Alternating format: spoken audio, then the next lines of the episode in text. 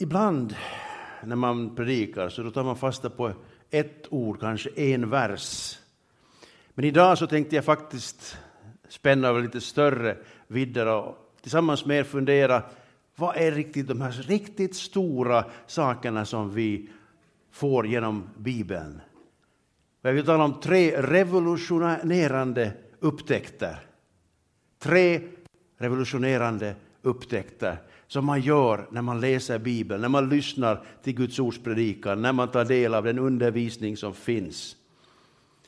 Och det allra, det mest förunderliga i den här tillvaron, om du frågar en vanlig finne, varifrån kommer vi?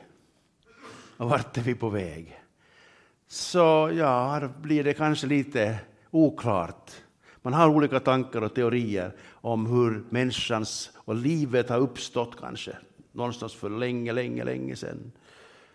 Men varför vi är här och vart vi är på väg, det är nog svårt att säga. Det är väl lite upp till var och en att, att hitta på det.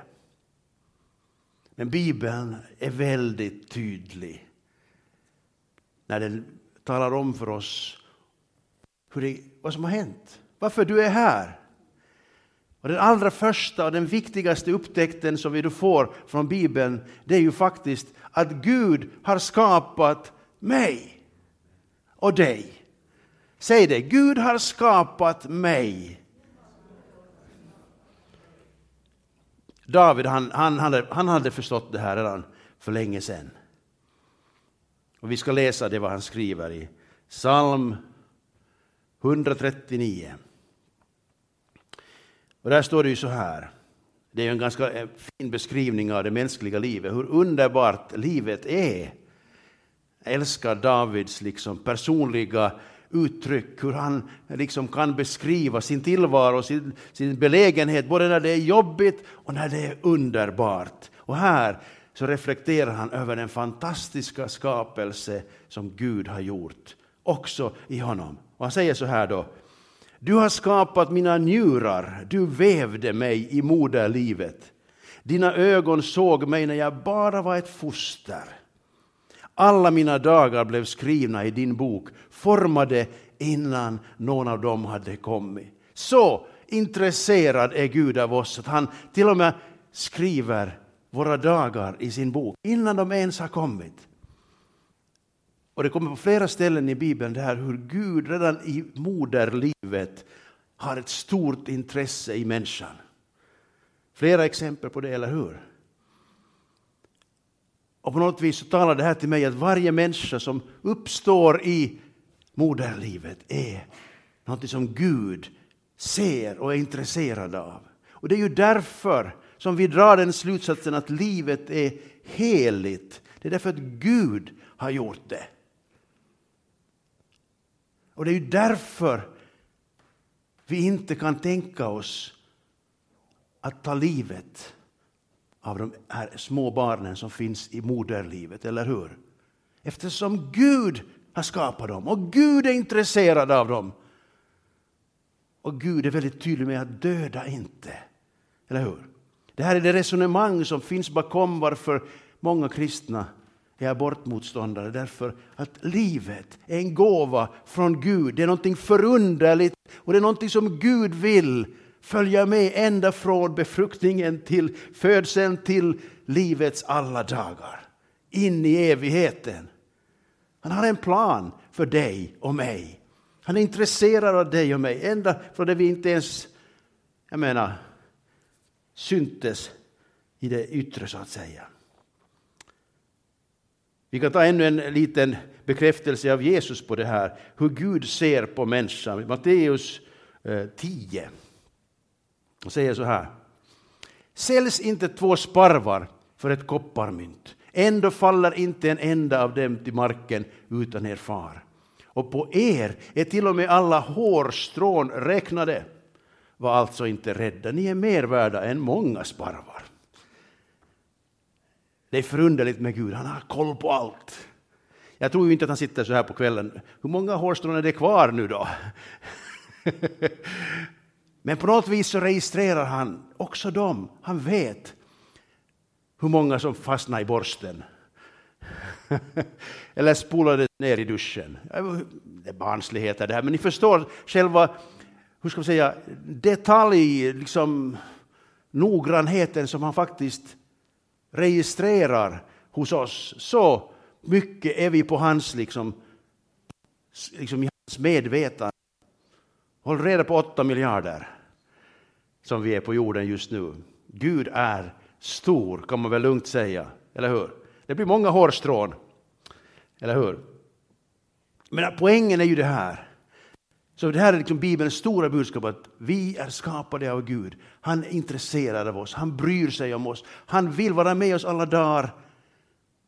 Och vi bara ibland glömmer det, eller vet inte om det, eller förstår det inte, eller kan inte acceptera det. Men Bibeln fortsätter ändå att ge oss den här uppenbarelsen av Gud. Himmelens och jordens skapare. Och din skapare. Så utgångspunkten är redan att Gud, han har redan ett intresse i dig innan du ens fanns till. Och när du blev till så har han fortsatt intresse i dig. Låt det där nu sjunka in, att det här är den grundsyn vi har på livet, på det mänskliga livet. Det här är vår människosyn, eller hur? Att Gud har skapat varenda människa. Och han har ett intresse i varenda människa. Och Jesus han berättar ju den här liknelsen om den förlorade sonen för att berätta hur mycket han älskar sina förlorade barn, eller hemmavarande barn.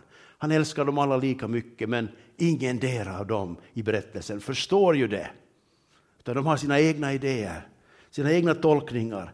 Men Fadern står och öppnar famnen för den förlorade sonen. Fadern säger till den hemmavarande, allt mitt är ditt. Det är en sån Gud vi har. Det är en sån inställning han har till oss. Låt det där nu sjunka in. Vi tar nästa stora upptäckt. Gud blev människa. Vi lever i advent, snart är det jul. Hela temat här är ju att Gud blev människa.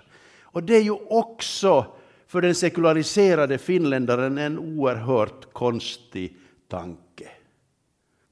Att Gud finns, hmm, kan man eventuellt förhålla sig till. Men att han blir en människa som går här på jorden, som talar till oss, som käkar fisk, vet var fisken går i, ha, i sjön. En förunderlig människa i och för sig, eller hur? Men en människa likväl. Som blir trött, som blir hungrig, som svettas, som gråter, som skrattar. Som en människa som vandrar tillsammans med människor och möter alla sorters människor, från barnen till de skäggiga, hår, gråhåriga. Och han har liksom på något vis en, en, en, ett budskap till alla de där. Och han ser liksom det här livet, inte någonstans från himlen, långt borta, och där nere på jorden är det, det små kryp som springer omkring. Utan han går tillsammans med människorna, upplever smärta. Vi vet att han blöder, som en människa. Han har ångest, som en människa.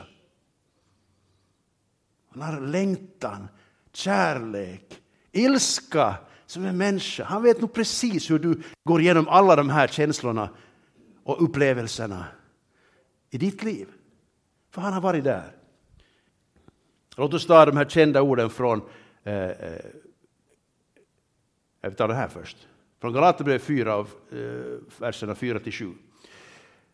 När tiden var inne sände Gud sin son, född av kvinna och ställd under lagen, för att friköpa dem som stod under lagen, så att vi skulle få söners rätt. Och eftersom ni är söner har Gud sänt i våra hjärtan sin sons ande som ropar Abba fader. Alltså är du inte längre slav utan son.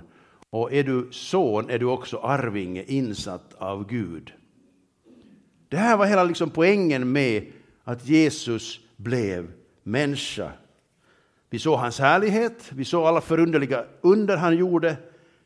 Men han gjorde också någonting som förändrade hela tillvaron för oss. Lite tidigare i Johannes, det var det jag faktiskt tänkte på, det var ju det här att ordet blev kött och bodde bland oss. Eh, och vi såg hans härlighet, den härlighet som den enfödde har från Fadern, och han var full av nåd och sanning. Lagen gavs genom Mose, nåden och sanningen kom genom Jesus Kristus. Ingen har någonsin sett Gud, den enfödde som själv är Gud och i Faderns famn. Han har gjort honom känd. Det var ganska få som kände Gud under Gamla testamentets tid. För de flesta var Gud ganska långt borta, eller hur? Han var, ganska, han var uppe på berget. Han var, han var obegriplig, skrämmande, på många sätt främmande. Några fick gå lite närmare. Jag vet om Abraham som resonerade med Gud och talade. Gud, Gud talade till honom och han talade med Gud och han blev kallad Guds vän.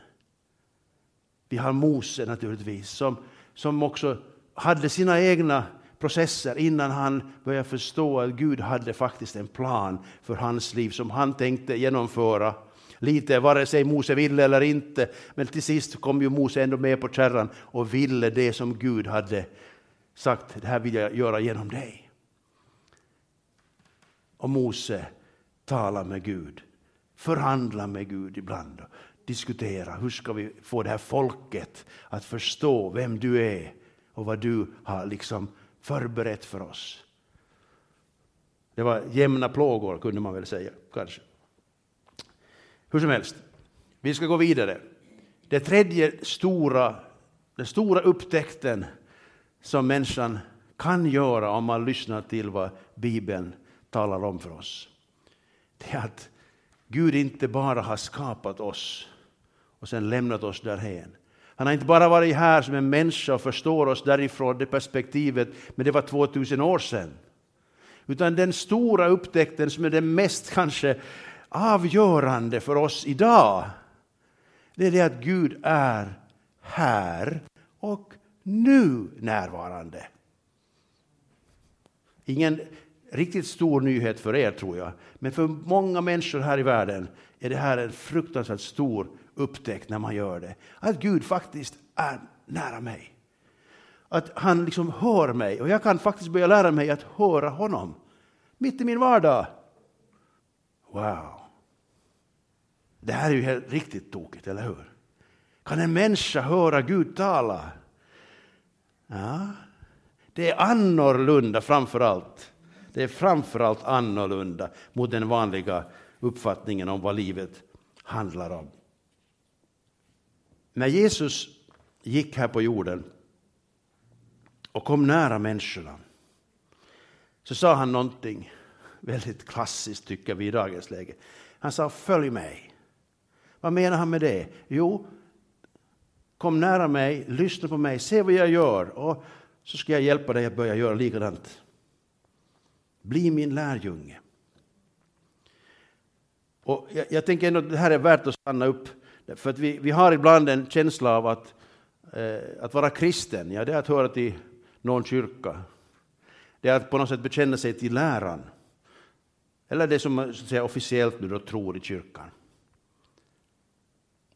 Men som jag läser Bibeln så är att vara kristen, det är att vara en lärjunge.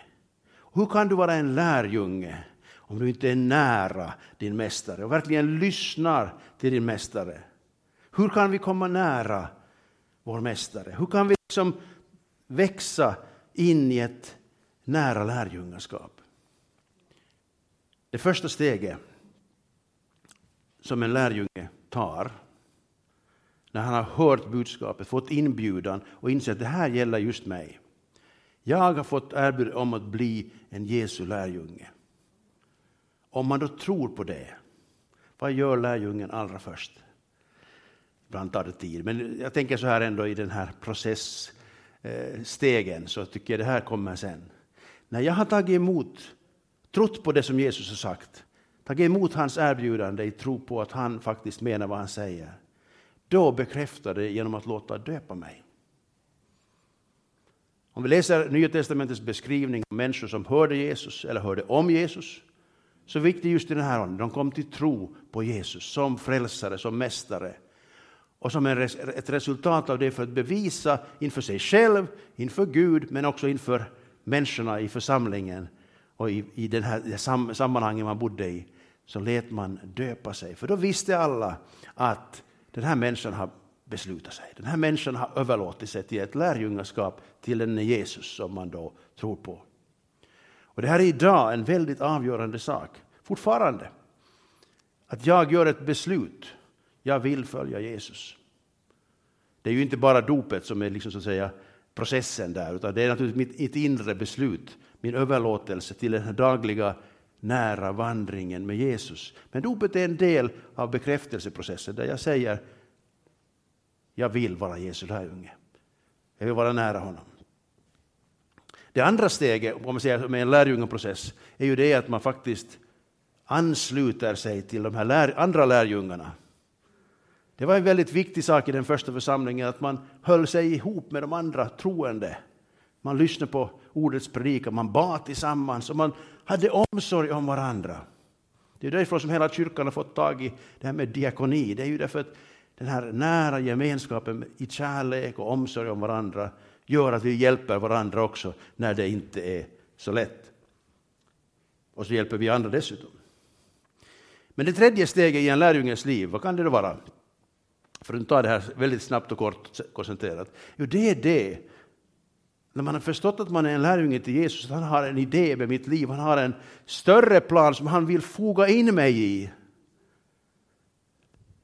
Han vill foga in mig i sin stora plan för alla människor. Då blir det viktigt för mig att jag frågar honom, vad vill du att jag ska göra av resten av mitt liv? Vad, vad, vad har du för tankar?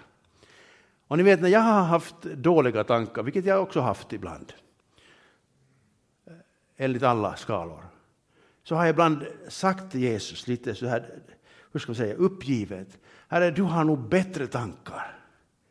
Kan inte du dela dina tankar med mig så att jag får något bättre tankar än om jag nu just hade? Och förunderligt han genom anden kan ge mig någonting annat att tänka på. Har ni förstått? Alltså det är fantastiskt. Vi behöver inte alltid bli liksom fast i någon sån här negativ spiral där vi bara liksom, vi kan inte släppa en viss tanke eller det är liksom någonting som återkommer hela tiden. Vi kan be om Guds tankar. Skulle du behöva Guds tankar in i din vardag någon gång? Hur många behöver Guds tankar? Gud har sett din hand. Fantastiskt. Men det är ju så här intimt och nära som Gud vill vandra med oss när vi behöver nya tankar, halleluja, då har han gott om goda tankar för oss. Större tankar än vad vi själva kan tänka. Därför att han är närvarande. Ska vi se lite vad Jesus lovar om det här med att vara närvarande. I Matteus 28, väldigt välbekanta ord. Kan ju läsa dem i alla fall, de här tre verserna som vi ofta läser, därför det här är en handlings plan, kanske för oss just lärjungar. Då trädde Jesus fram och talade till dem och sa, åt mig har getts all makt i himlen och på jorden, gå därför ut och gör alla folk till lärjungar. Döp dem i Faderns och Sonens och den helige Andes namn och lär dem att hålla allt som jag befallt er. Och se, jag är med er alla dagar till tidens slut. Och så försvann han. Jag tycker att Gud, han, eller Jesus, han är ju så finurlig. Jag är med er alla dagar. Hej då! Det är liksom, naturligtvis förstår vi ju det här. Han sänder den helige Ande och genom den helige Ande så kommer han ju till oss. Både Fadern och Sonen är närvarande i den helige Ande hos oss. Wow! Men det är klart, om man läser väldigt sådär bokstavligt och tolkar och läser alltid väldigt bokstavligt så kan det ibland bli lite snedvridet. Men det gör ju inte vi naturligtvis. Men Jesus han lovar, jag ska vara med er alla dagar till tidens slut. Var han bara närvarande när han var där på jorden tillsammans med lärjungarna? Nej. Är han bara närvarande när vi lever här på jorden, nu då 2022, lite före och lite efter? Nej, det sa han inte heller. Till tidens slut ska han vara med oss. När tar tiden slut? Här kommer djupa frågor som ni genast tänkte på innan ni kom hit. Hur ska jag få veta när är tiden slut? Vad händer i evigheten? Är tiden slut kanske då?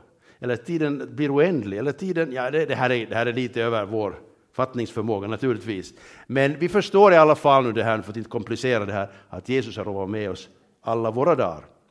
Och också alla dagar som våra barn lever här på jorden och alla dagar som våra barnbarn lever på den här jorden. Och sen någon kanske har barnbarns barn.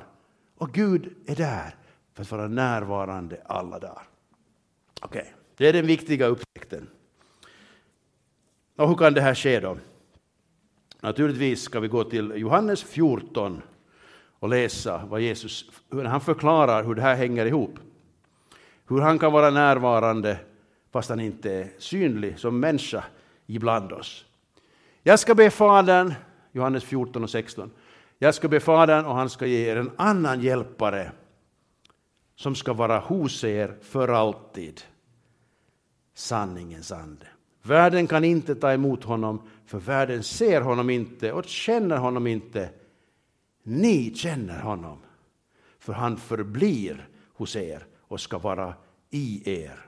Jag ska inte lämna er faderlösa, jag ska komma till er. Samma löfte som, han, som vi läste nyss, eller hur? Jag ska komma till er, jag ska inte lämna er ensamma. Den helige Ande ska vara hos er och då är jag också här. Så, det är den stora frågan för alla lärjungar. Det är den riktigt stora frågan för oss. Det är den här som Paulus ställer till de troende i Korint, i Efesus, ursäkta mig, i Efesus, Apostlagärningarna 19.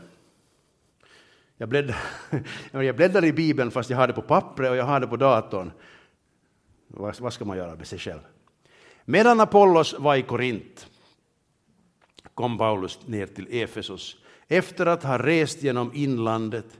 Där träffade han några lärjungar och han frågade dem Tog ni emot den helige Ande när ni kom till tro?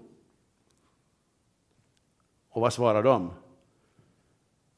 Nej, vi visste inte ens att den helige Ande var given. De fick undervisning, Paulus bad för dem och de fick uppleva att de, den helige Ande kom till dem. De fick ta emot den helige Ande.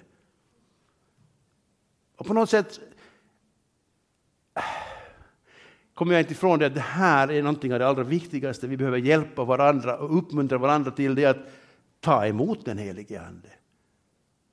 Be om att den helige Ande kommer in i oss, så här som Jesus har lovat, som Paulus undervisar, som den första kristen var väldigt mån om att alla som kom till tro skulle också få ta emot den helige Ande. Så tydligen går det att vara troende utan att ta emot den helige Ande.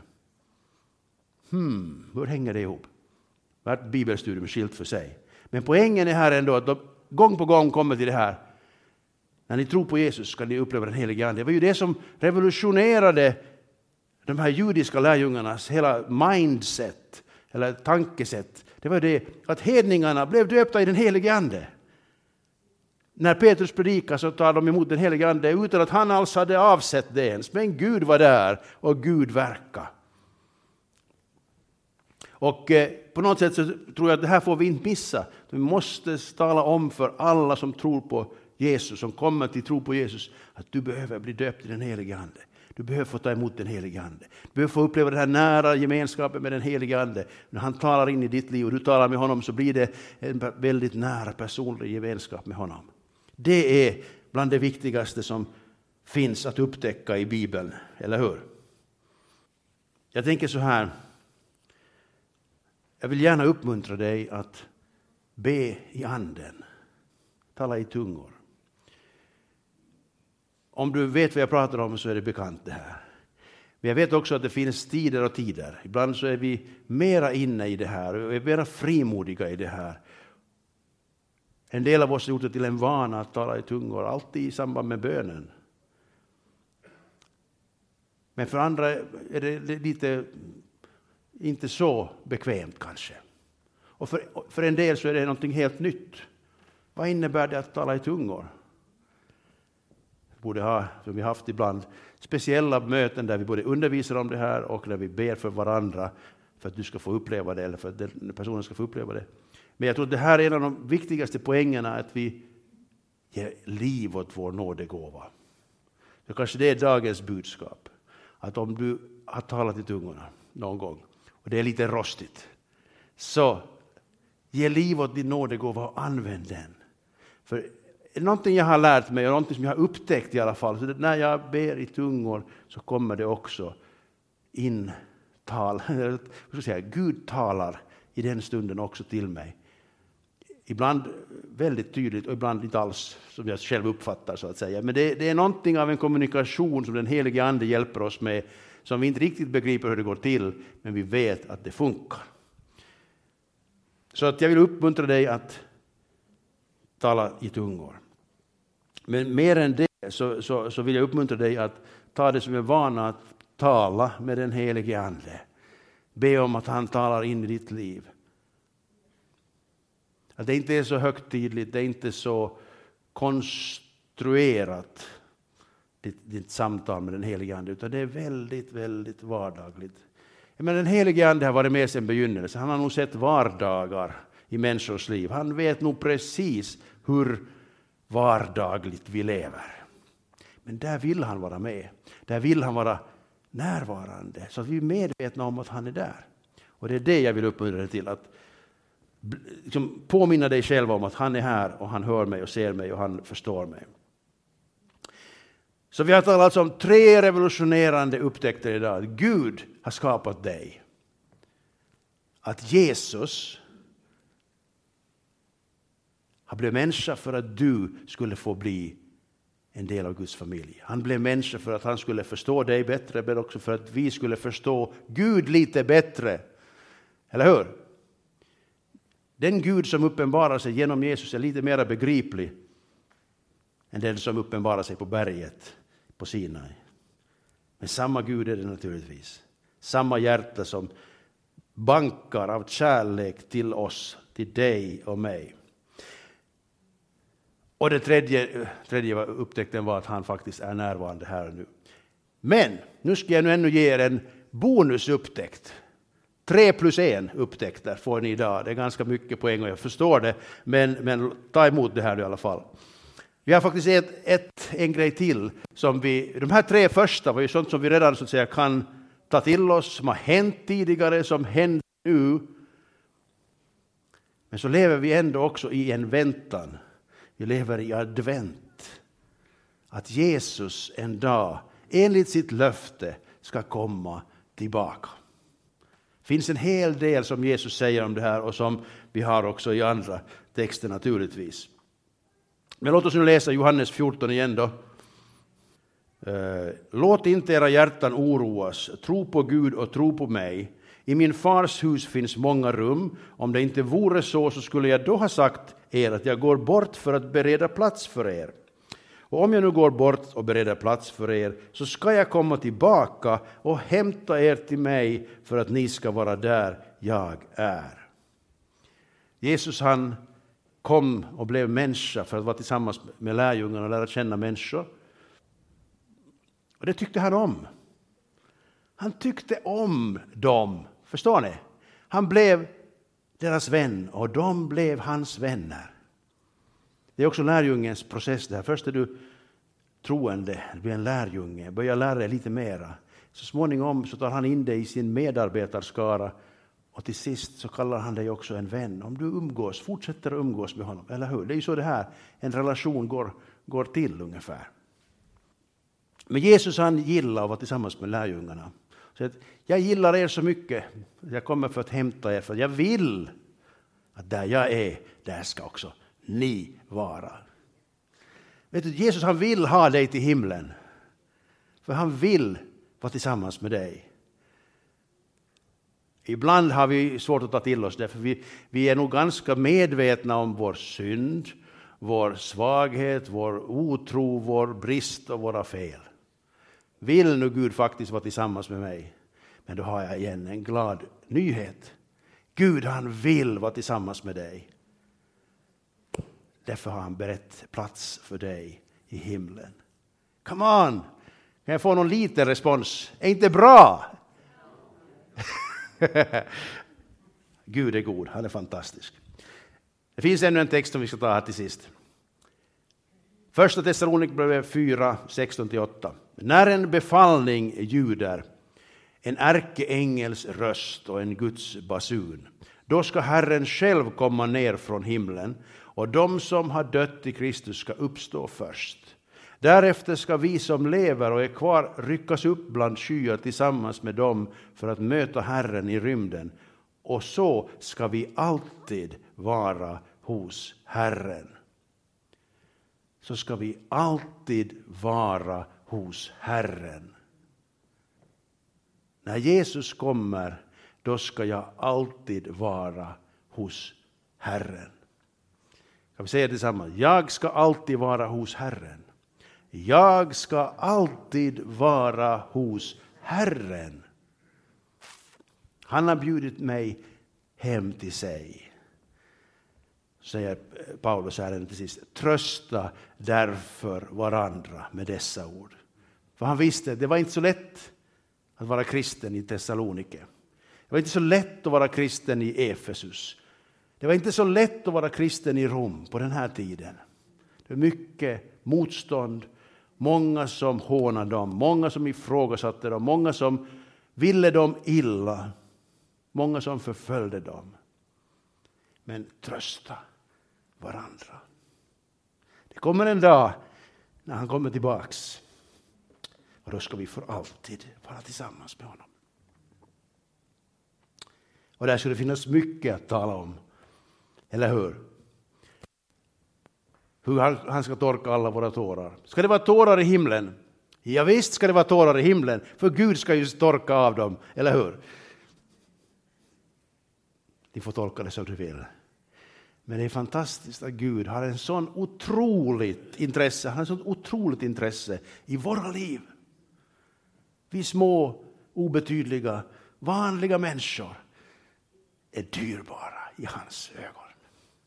Och därför har han gett oss den helige Ande för att hjälpa oss genom det här livet och hela vägen ända in i himlen. Ska vi tacka Herren för det här. Tack Jesus Kristus för att du kom, för att du kommer. Tack för att du bryr dig om varenda människa här idag. Du bryr dig om varenda människa i Sibbo. Du bryr dig om varenda människa i Finland. Jag tackar dig för att vi har fått höra evangeliet om dig. Vi har fått höra om att du har skapat oss underbart och att du är intresserad av oss från första stund ända till vårt livets slut. Tack för att du vill komma oss nära. Uppenbara dig för hur underbart god och kärleksfull du är. Och för att du genom den heliga Ande alltid är närvarande. Jag tackar dig för att du har ett sånt enormt intresse i våra liv. Hjälp oss Herre, att dela livet med dig. Så att du får komma in i våra liv, både vardag och helg, Herre. Jag ber att den här julen ska få bara bli en stark påminnelse om hur mycket du har gjort för oss, Herre. Du var beredd att dela livet då med människorna och du är beredd att dela livet nu med oss här på den här jorden, den här tiden. När vi omges av oro, omges av bekymmer, så hjälp oss att hålla fast vid den här uppenbarelsen, den här upptäckten vi har fått göra idag, att du är med hela vägen och du har en plan för framtiden och du kommer inte att släppa taget om oss förrän du har fört oss in i din himmel där vi alltid ska få vara hos dig. Amen. Amen.